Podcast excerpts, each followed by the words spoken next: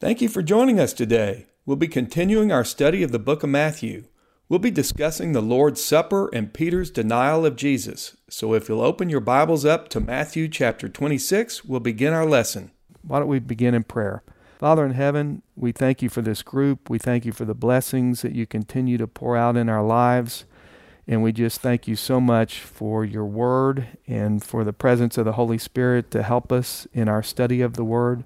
We're all gathered here to study your word so that we can grow closer to you in our relationship and we really desire to live our lives in a way that can reflect you to others. And Father, we just ask that you put on each of our hearts the things that we need to change in our life.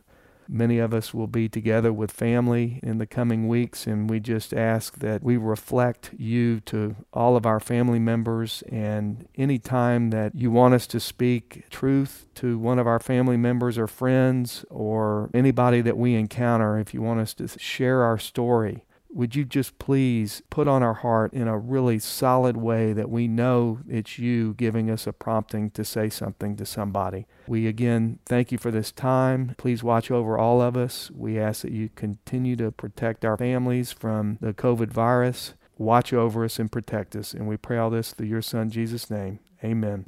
Okay, so we're in Matthew chapter 26. We finished the Olivet Discourse which is in chapters 24 and 25 last time. So we've got a lot to cover in this chapter, so I'm just going to jump right in today.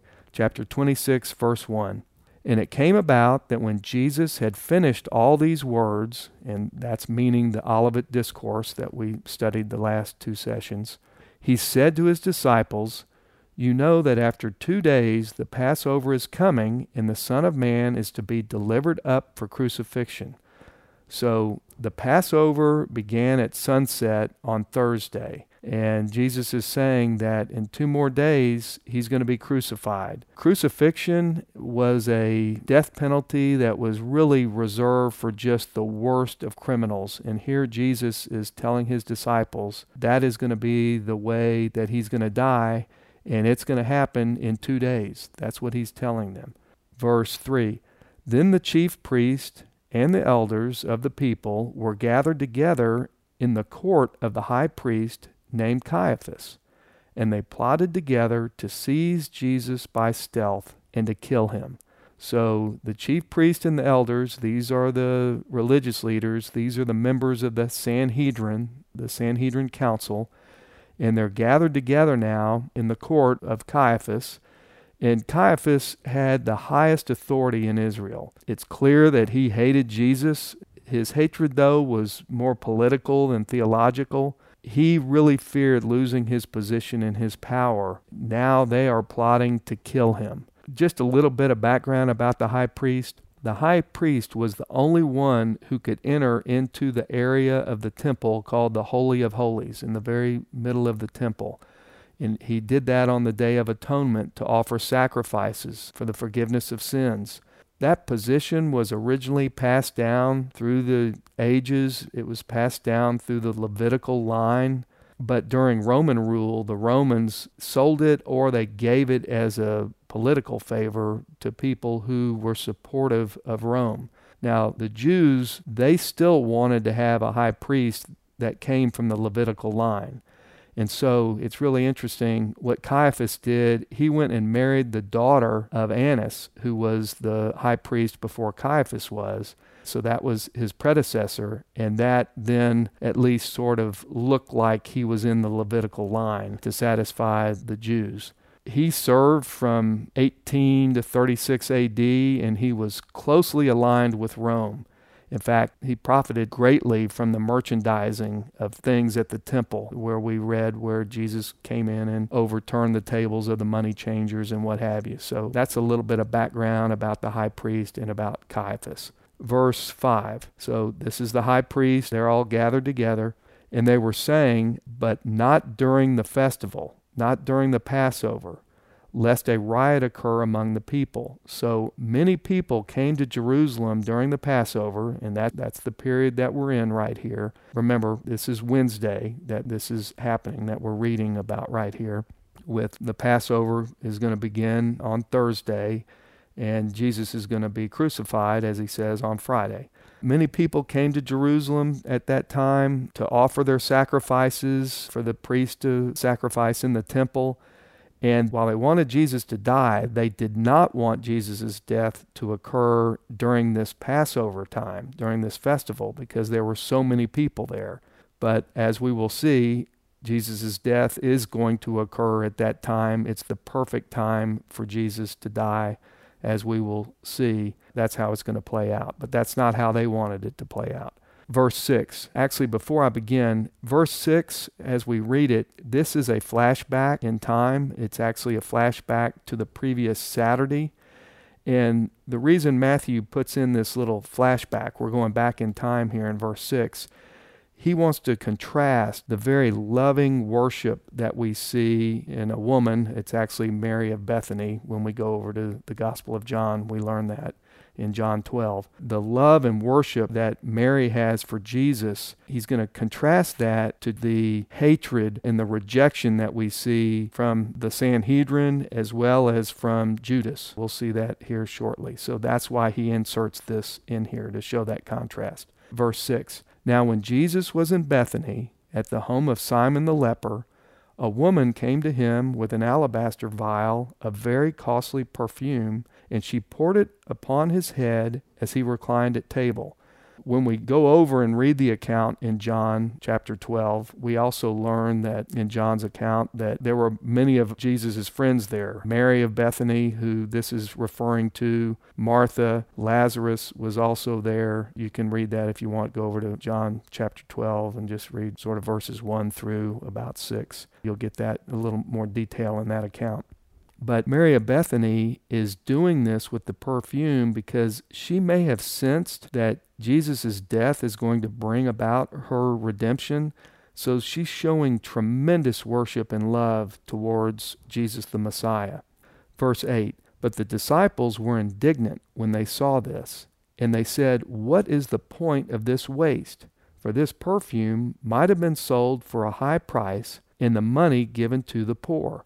Jesus had taught them to care for the poor and to take care of them, and they really didn't comprehend at this point that the Messiah is worthy of this type of worship. In fact, when we go over to John chapter 12 and verses 4 through 6, it actually says that this is Judas Iscariot who said that this is a waste of money and of this very expensive perfume. And it also tells us, by the way, Judas is the one who used to steal from the treasury.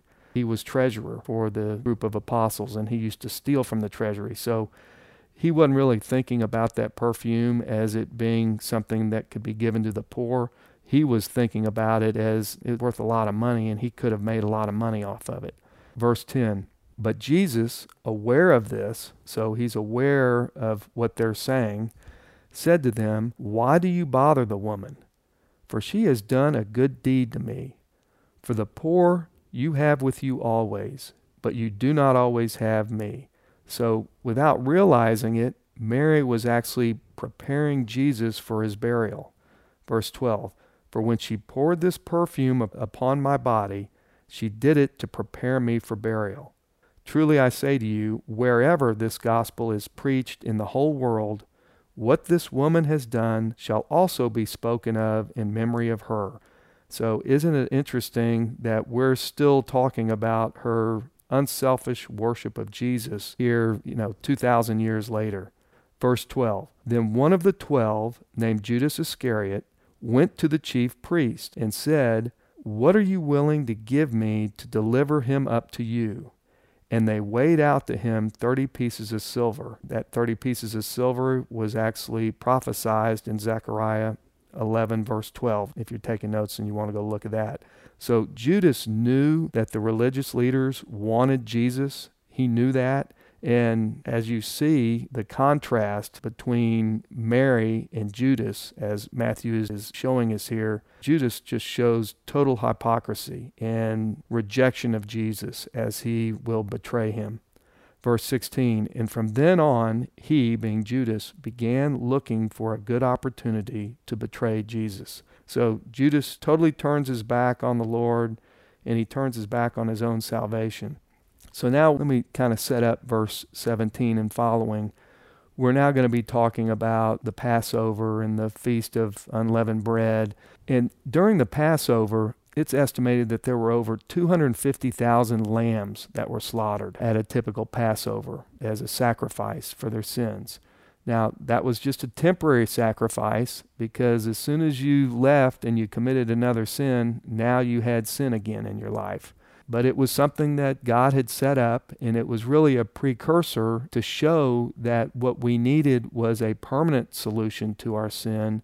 And Jesus is the perfect sacrifice, being fully God, fully man, to come and die for our sins, live a perfect life, 30 years work with his disciples for three years to train them, and deal with our sin for three days while he's crucified and buried, and then rise again on the third day to go be seated at the right hand of the Father.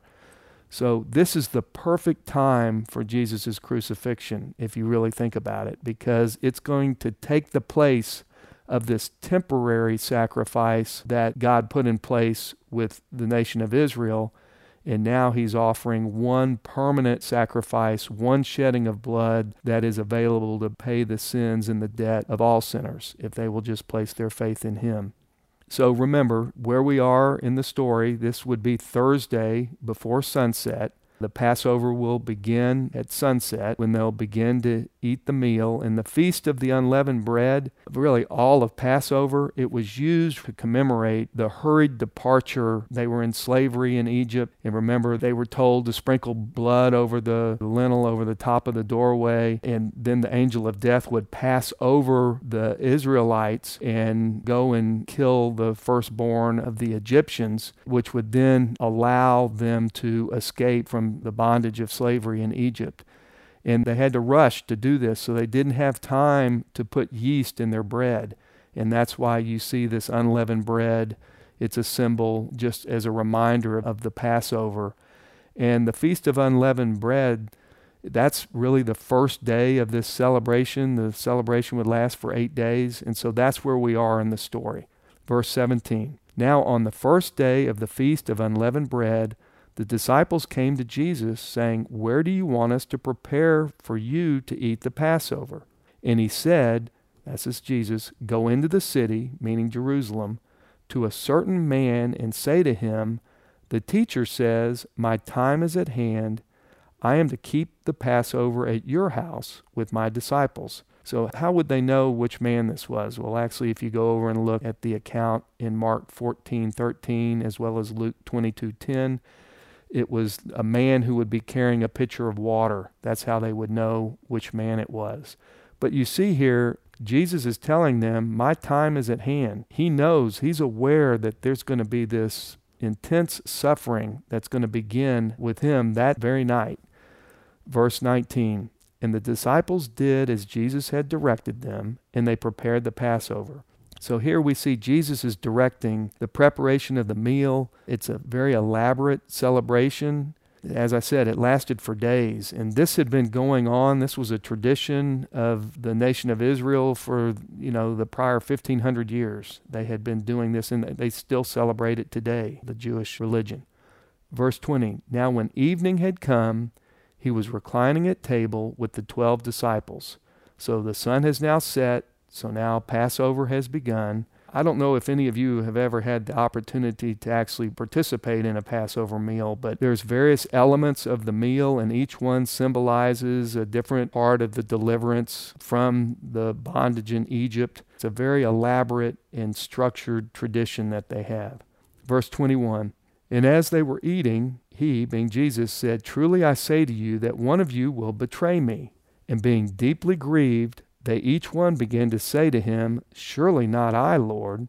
And he answered and said, He who dipped his hand with me in the bowl is the one who will betray me. So they were dipping bread into the bowl. The Son of Man is to go just as it is written of him. But woe to that man through whom the Son of Man is betrayed. It would have been good for that man if he had not been born. So Jesus must be sacrificed to provide us our salvation, and that's the plan. But Jesus is also saying, but that doesn't relieve the betrayer of his guilt, as we will see. And by the way, no one suspected Judas as the treasurer that he would be the one to betray. even God used this terrible evil for good to then give us our forgiveness and salvation.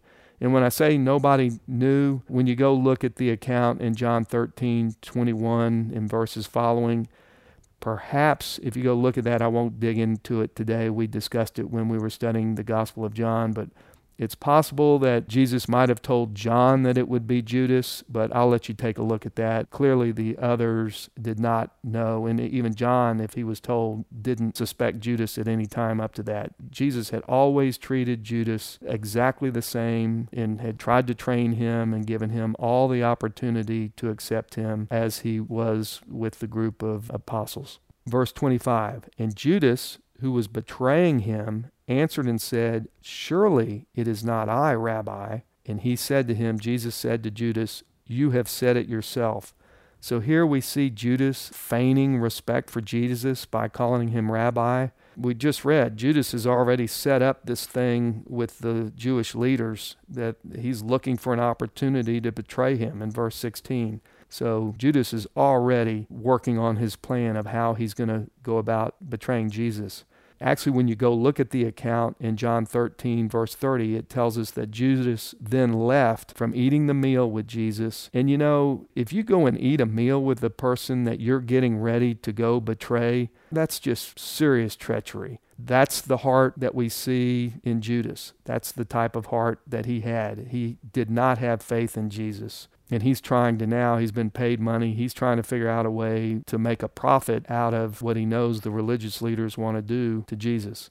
Verse 26 And while they were eating, Jesus took some bread, and after a blessing, he broke it and gave it to the disciples and said, Take, eat, this is my body. So the bread symbolized his body that he was going to give as a sacrifice for us. Verse 27 And he took a cup and gave thanks and gave it to them, saying, Drink from it, all of you. This also symbolized that his blood would be given, would be sacrificed. Verse 28 For this is my blood of the covenant, which is to be shed on behalf of many for forgiveness of sins.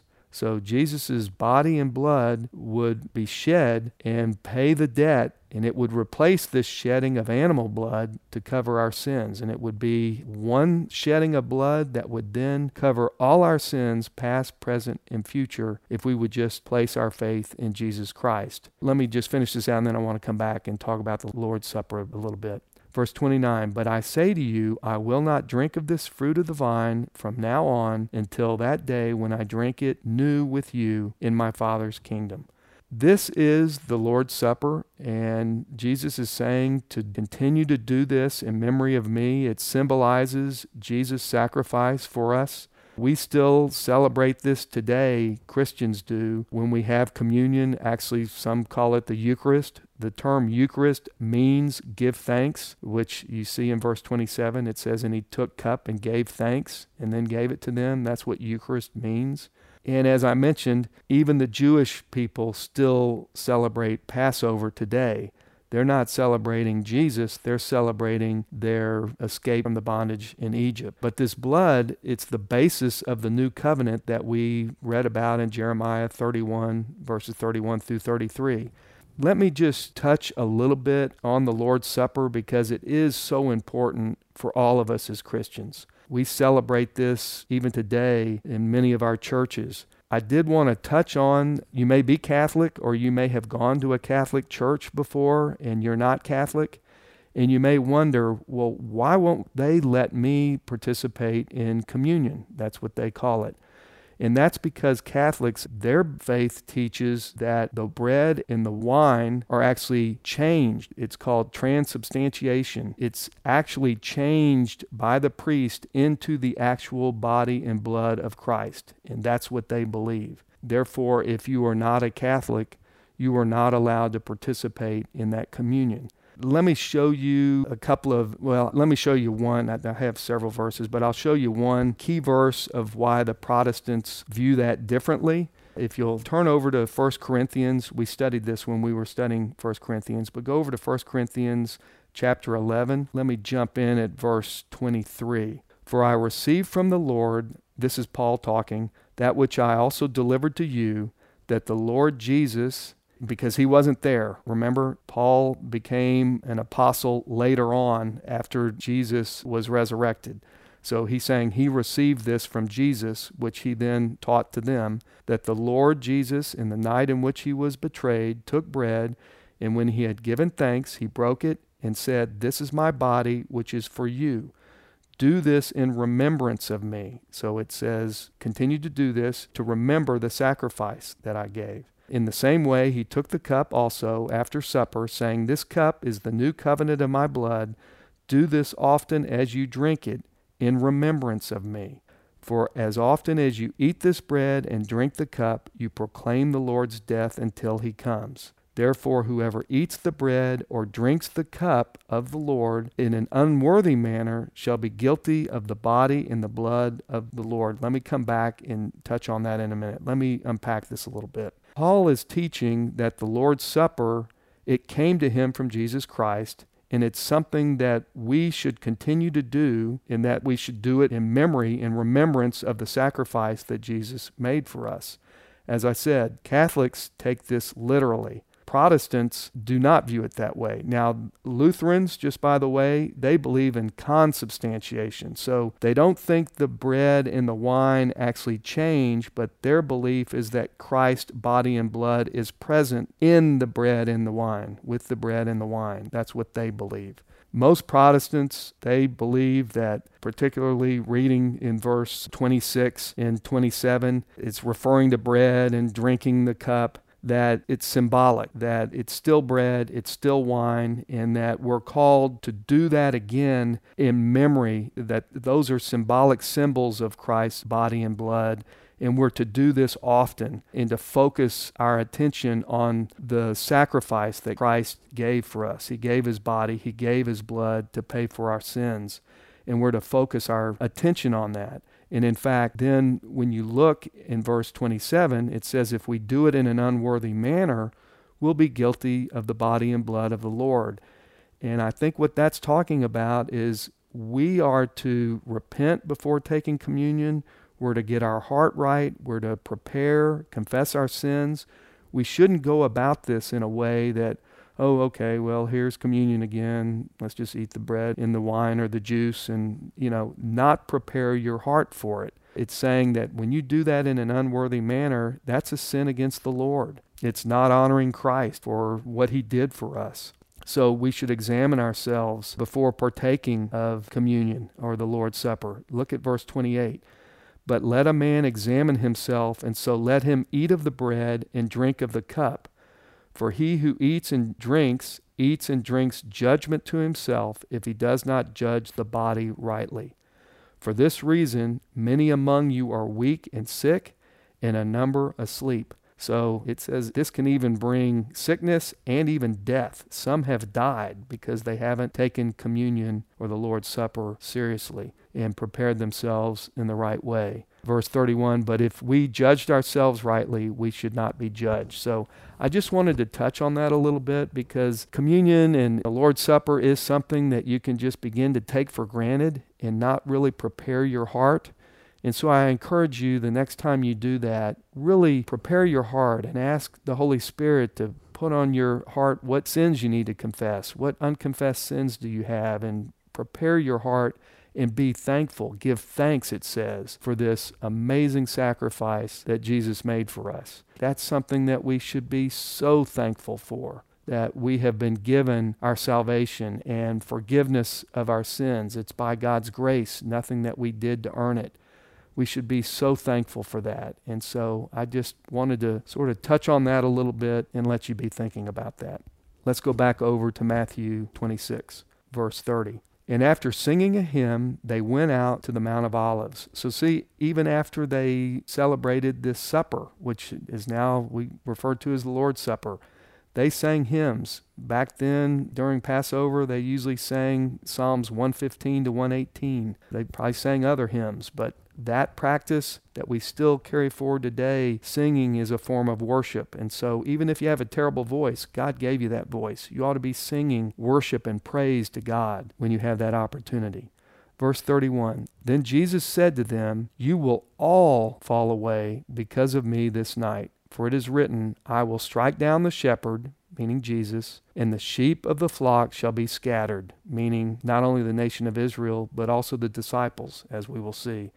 They will abandon Jesus. And you see, Jesus says, every single one of them are going to fall away that night. And by the way, the abandonment of Judas and his betrayal, this was all part of God's plan. But it's clear that Jesus isn't an unknowing victim. I mean, he knows exactly what's going on. He's sovereign. This is a voluntary sacrifice on his part.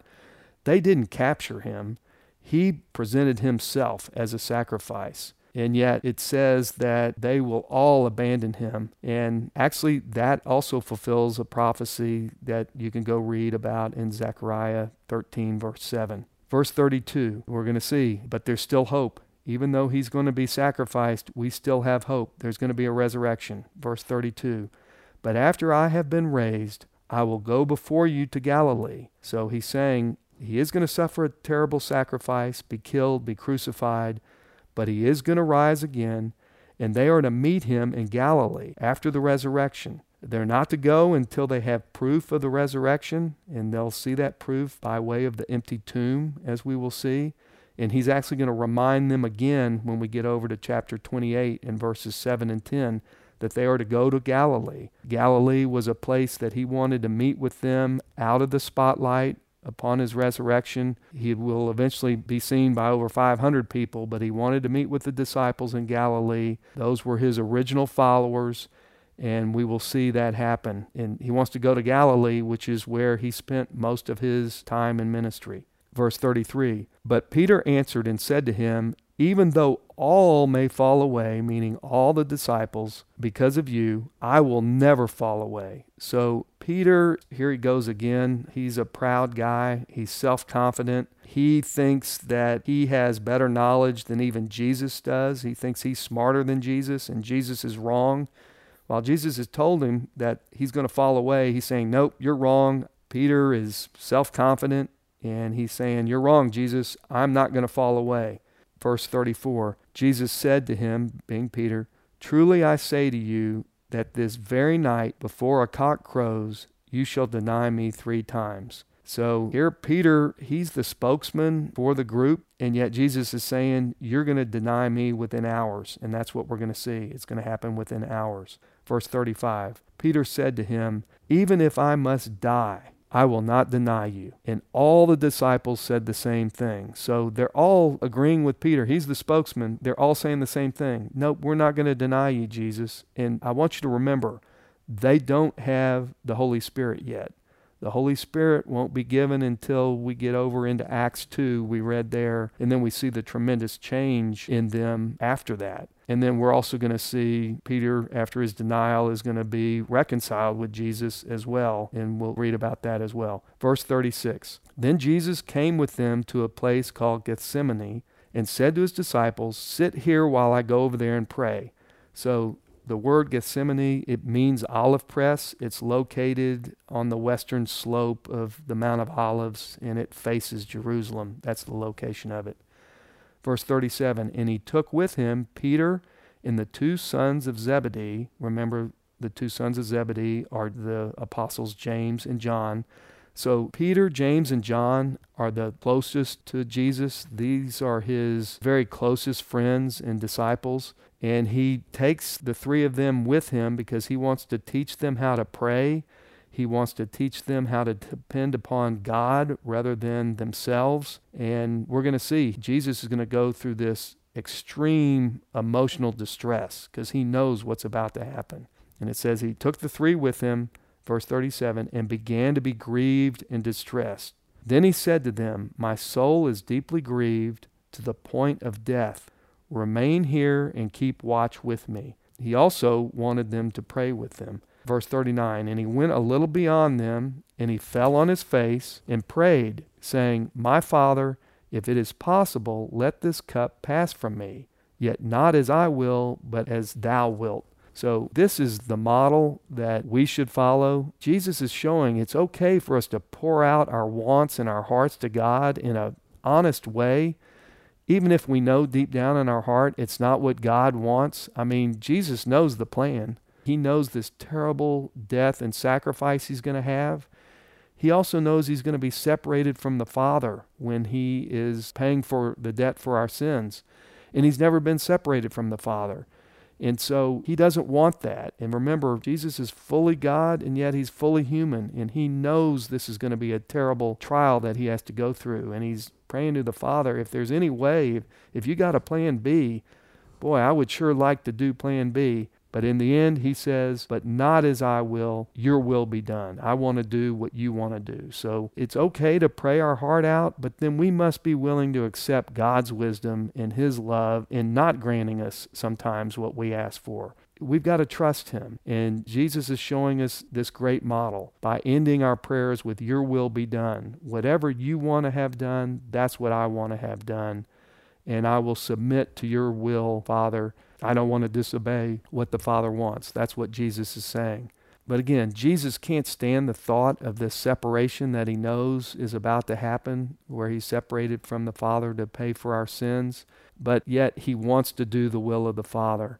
And so he gave himself as a sacrifice and he's going to go through this experience of the Father's wrath is going to come down on him as he suffers for all of our sin, even though he had never done anything wrong. He had never done anything to offend the Father, but he has to go through this to pay the debt for our sins. And unfortunately, there's many people probably many people we know that are going to end up at their death. They're going to suffer this horrible experience that Jesus went through of being separated forever from the Father. Jesus hated sin, and yet he took on our sins to provide for our salvation and our forgiveness.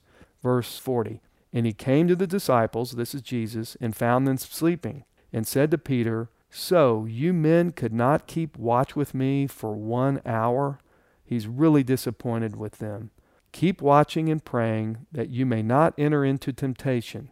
The spirit is willing, but the flesh is weak. So, the disciples, they don't understand what's about to happen. They're oblivious to the agony that Jesus is feeling as he knows this death and suffering that he's going to have to go through and this separation from the Father to pay for our sins. And yet he's telling us that the Spirit, the Holy Spirit, is willing, but our flesh is weak. That's why we need the Holy Spirit to help us. 42.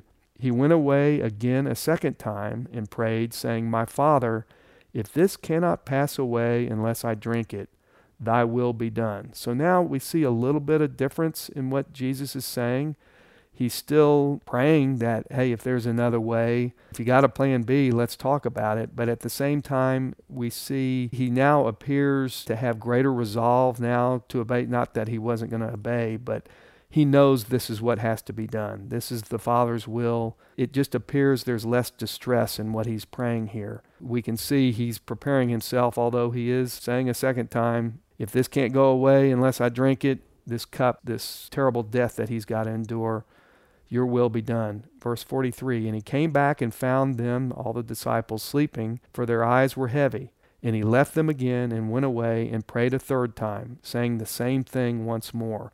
So Jesus prays this three times that, Father, if there's another way, you know, let's talk about it. But at the end of the day, your will be done. What a great model for us. But we see how weak spiritually the disciples are, and they don't realize what's about to happen they're all going to soon enter temptation and deny and abandon Jesus. That's what Jesus said would happen, and that's what's going to happen. So now we see here in verse 45, Jesus comes back and he's not pleased with the disciples' lack of prayer and obedience. Verse 45 Then he came to the disciples and said to them, Are you still sleeping and taking your rest? Behold, the hour is at hand, and the Son of Man is being betrayed into the hands of sinners. He says, hands of sinners. These are people who have clearly rejected him as the Messiah. Verse 46 Arise, let us be going. Behold, the one who betrays me is at hand. So Jesus is now ready. The time for prayer and sleep is over, and Jesus is now going boldly to meet his enemies. Verse 47 And while he was still speaking, behold, Judas, one of the twelve, came up accompanied by a great multitude with swords and clubs from the chief priest and elders of the people. Now he who was betraying him, that's Judas, gave them a sign, saying, Whomever I shall kiss, he is the one, seize him. And immediately he, being Judas, came to Jesus and said, Hail, Rabbi, and kissed him. This is total hypocrisy. Look, he's feigning respect to him, calling him Rabbi, and then kissing him, feigning love for him.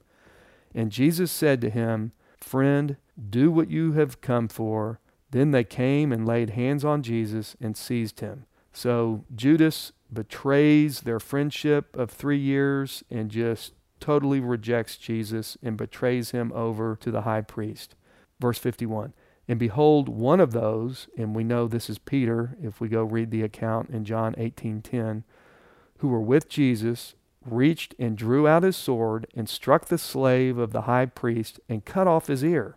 Then Jesus said to him, meaning Peter, Put your sword back into its place, for all those who take up the sword shall perish by the sword. So Jesus wanted to keep them alive rather than dying in a big battle right there. He wanted to keep them alive so that they could then spread the gospel. 53. Or do you think that I cannot appeal to my Father, and he will at once put at my disposal more than 12 legions of angels? A legion is 6,000 soldiers. So times 12, that's 72,000 angels that Jesus is saying that he could just ask the Father to give him. And it's fascinating to me if you go over and read an account in 2 Kings chapter 19 verse 35. In that account, it only took one angel to take out 185,000 men. So think what, you know, 12 legions, 72,000 angels could do.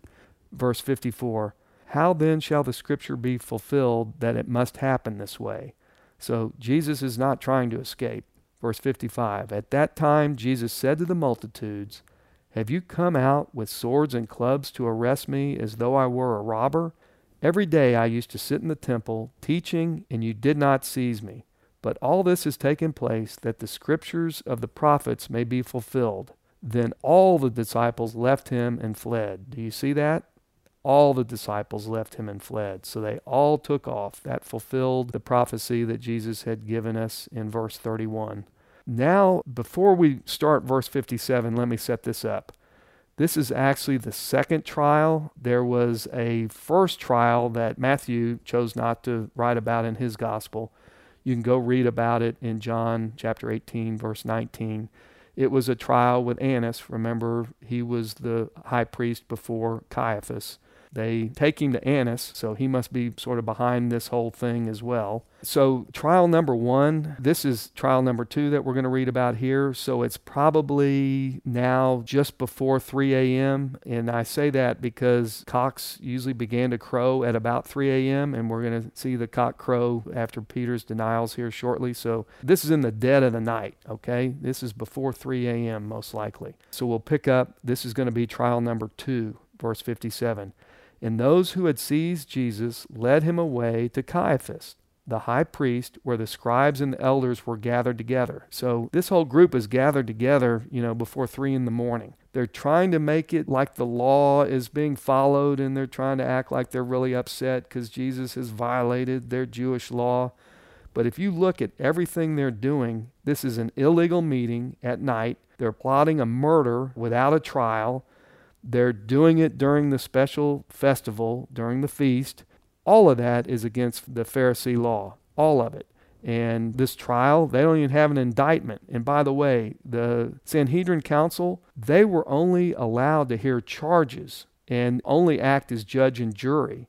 They weren't even authorized to bring charges. And yet, here we go, we see the Sanhedrin, they're violating all their own rules, even by the way they're conducting these trials at night at 3 a.m. And by the way, their law also required, if it's a capital punishment trial, which this is, it had to be public and it had to be in the temple. And here, this is a private trial before 3 a.m. in the morning. So they're violating all their own laws. Verse 58 But Peter also followed him at a distance as far as the courtyard of the high priest and entered in and sat down with the officers to see the outcome.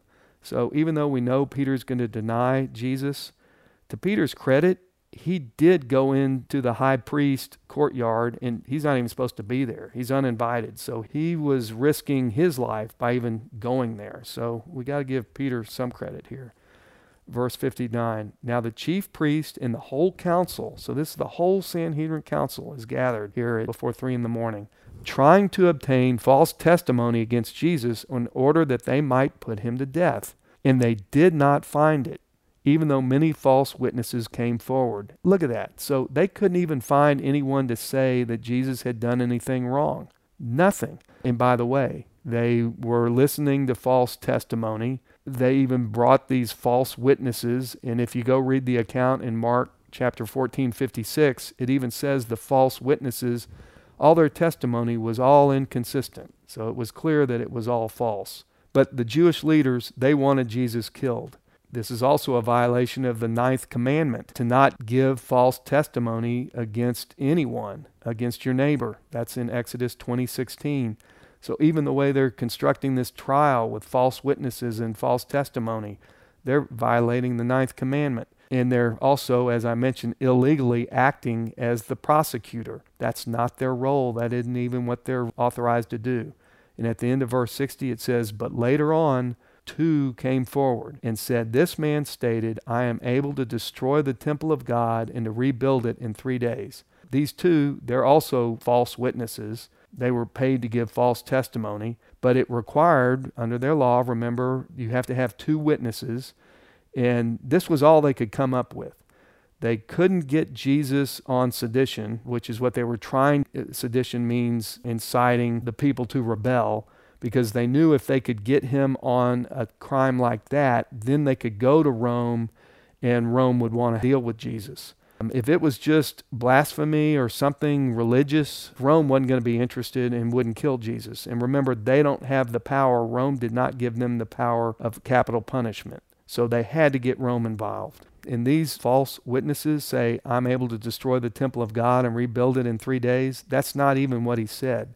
Let's go take a look at what he said in John 2:19 real quick. I'll just read it real quick so we know how false it is.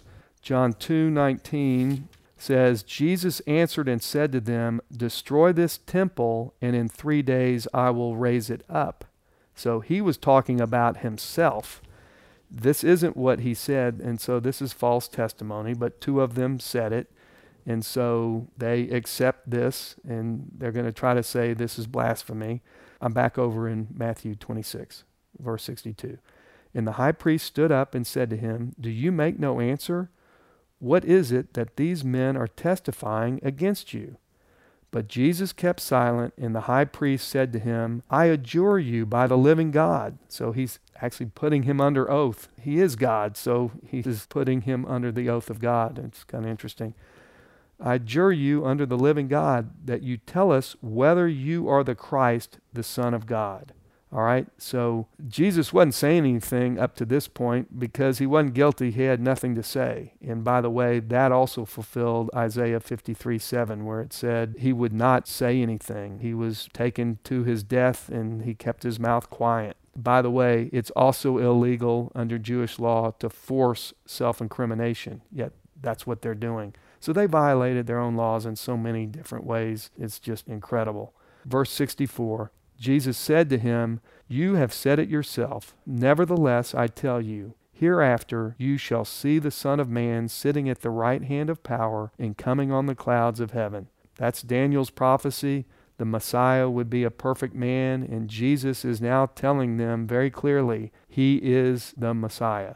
The high priest, verse 65, tore his robes, saying, He is blasphemed. So, tearing your robes, that's a sign of revulsion, indignation. He says, What further need do we have of witnesses? Behold, you have now heard the blasphemy. Blasphemy carried a sentence of death, and yet he's going to be sentenced to death for telling the truth. He is God. And also, by the way, uh, you'll find this interesting. In Exodus, it also says it's illegal for the high priest to tear his robes because that would then sway the court. So even that's illegal. But death is the penalty for blasphemy under Jewish law. And so now the high priest is saying, Behold, you've now heard the blasphemy. What do you think in verse 66? And they answered and said, He is deserving of death. So they can't pin anything on Jesus other than what he has been saying all along, which is the truth, which is that he is the Messiah, he is God. Verse 67 They then spat in his face and beat him with their fist, and others slapped him. The Pharisees and Sadducees actually they don't like each other very much, but now they're acting together. As they're slapping him and beating him, he's actually blindfolded. You can read that in Mark 14:65 and in Luke 22:64 if you're taking notes. So they've blindfolded Jesus. Now they're spitting on him, beating him with their fist, slapping him in his face in verse 68, and they say, Prophesy to us, you Christ, who is the one who hit you? So they're just mocking him. They don't believe he's God. If he's God, you're blindfolded. You ought to be able to tell us who's hitting you. So that's the end of trial number two. If you want to read trial number three, I'm past time now anyway. I'll leave that to you. Trial number three is in Luke 22 66, so you can go take a look at that. And let me just wrap this up with these following verses. Verse 69, Peter's betrayal. Now Peter was sitting outside in the courtyard, and a certain servant girl came to him and said, You too were with Jesus the Galilean. But he denied it before them all, saying, I do not know what you're talking about. And when he had gone out to the gateway, so he was uncomfortable where he was with all the questions that he was having, he went out to the gateway. Another servant girl saw him and said to those who were there, this man was with Jesus of Nazareth. And again he denied it with an oath. So Peter actually swears now. And to do that with an oath, that means Peter invited God's curse if he wasn't telling the truth. And Peter says, I do not know the man. Verse 73 And a little later the bystanders came up and said to Peter, Surely you too are one of them, for the way you talk gives you away. Verse 74 Then he began to curse and swear, this is Peter, I do not know the man. And immediately a cock crowed. And in fact, when you look in Luke verse 22 61, it says the Lord actually looked at Peter when the cock crowed. Verse 75 And Peter remembered the word which Jesus had said, Before a cock crows, you will deny me three times. And he went out and wept bitterly. This is, again, well before dawn. As I said, cocks begin to crow about 3 a.m.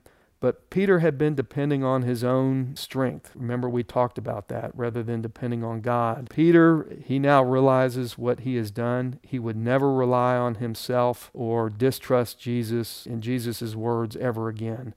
And Peter repented from this, unlike Judas, who never had faith and never repented. Peter was reconciled to Jesus. You can read that there as he ate fish with Jesus after Jesus had been resurrected. You can read that in John 21, verses 15 through 17. So let me just summarize some of what we've read today and studied. When we participate in the Lord's Supper, we need to remember the sacrifice of Jesus as we celebrate that. We're commanded to do that, and that's what we should do.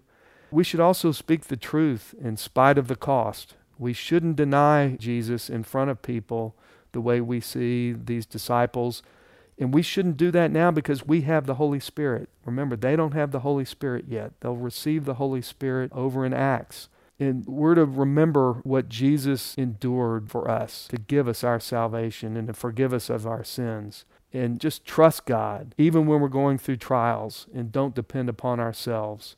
We are going to have trials and difficulties. And you know what? We're going to fail. We're going to fail like Peter did. And when we do, recognize that God loves us and He's there to restore us and He wants to use us in very powerful ways, even when we stumble. That's what God's grace is all about. Let me open it up now for discussion. I'd love to hear your thoughts. I'm sorry I went a little long. This was a long chapter, but I thought it important that we covered all. Any thoughts or comments? Hey, Larry, how do your Jewish friends reconcile all this when it's all based on Scripture? Have you ever had that conversation? I've had it many, many times with people of the Jewish faith, and some of them come around and some of them don't. Some of them just say, Yeah, but that's all in your New Testament book. We don't believe. We're still looking for the conquering king. He's promised us that he's going to restore the nation of Israel. And that's all true. They just can't comprehend that there's two comings. They can't comprehend that Jesus came once and he's coming a second time. They can't comprehend this interim church age. I've had some of them say, Yeah, but you're looking for Jesus' second coming, and I'm looking for his first. We both believe the same thing. And I go, Well, you know, we really don't because I believe Jesus has already come and died for our sins, and I have my sins forgiven, and you don't. So we don't believe in the same things. But that's where they get hung up. I mean, the evidence that supports his birth and resurrection are clear. So clear. And that's why I always try to point to the prophecy references, uh, many of them. I wish I had time to actually go look at those. If you wrote them down, you ought to go read them because it's so clear. The connections that run through the Bible are so, so clear when you study the entire Old Testament and New Testament. You can't make this stuff up. Yeah, that's my point. You know, it's all based on truth and evidence and everything else. And it just amazes me how they deny it. But anyway. And you know, these religious leaders, they wanted him dead. And I assure you, they weren't going back and looking at the Old Testament and saying, oh, okay, so we have to do it this way, you know, so we can make sure we do it all exactly the way the Old Testament said. No, this was God's plan. He laid it out for them in the Old Testament, and we see it playing out in prophecy being fulfilled throughout the New Testament. You're absolutely right. Hey, Larry, a couple of things. On the worldly side, in 2 Corinthians 4 4, it says, Satan, who is the God of this world, has blinded the minds of those who don't believe. They are unable to see the glorious light of the good news. And then uh, the convert, the other side of that sense is you said the Holy Spirit. Romans 8 9 says, if we don't have the Spirit, we don't belong to Him. And in John chapter 20, after the resurrection, in the upper room, Jesus said to them, You finally believe. And he breathed on them, those disciples that had followed him, he breathed on them and the Holy Spirit. And then the great coming of the Holy Spirit was uh, in Acts. But they had the Holy Spirit given to them after the resurrection so that they could preach the gospel and it would be affected by God Himself. That's really good. I appreciate you bringing all that into the discussion and very helpful. I know some of you do take notes to be able to go back and study some of what we talked about because I just don't have time to go cover all of this as we're going through this, just the way we're trying to take a chapter each session. There's plenty here that you can go and devote to further Bible study for the rest of the week, just going back and looking at some of these other references I give you. That's why I provide those to you. Thank you for joining us today. I'd love to hear from you. If you have any questions or comments, you can reach out to me at larryo'donnell.com. You can also sign up to receive this podcast and my weekly blog by sending a text to 56316, type Larry in the text box, and hit send. I hope you'll join us next time as we continue our study.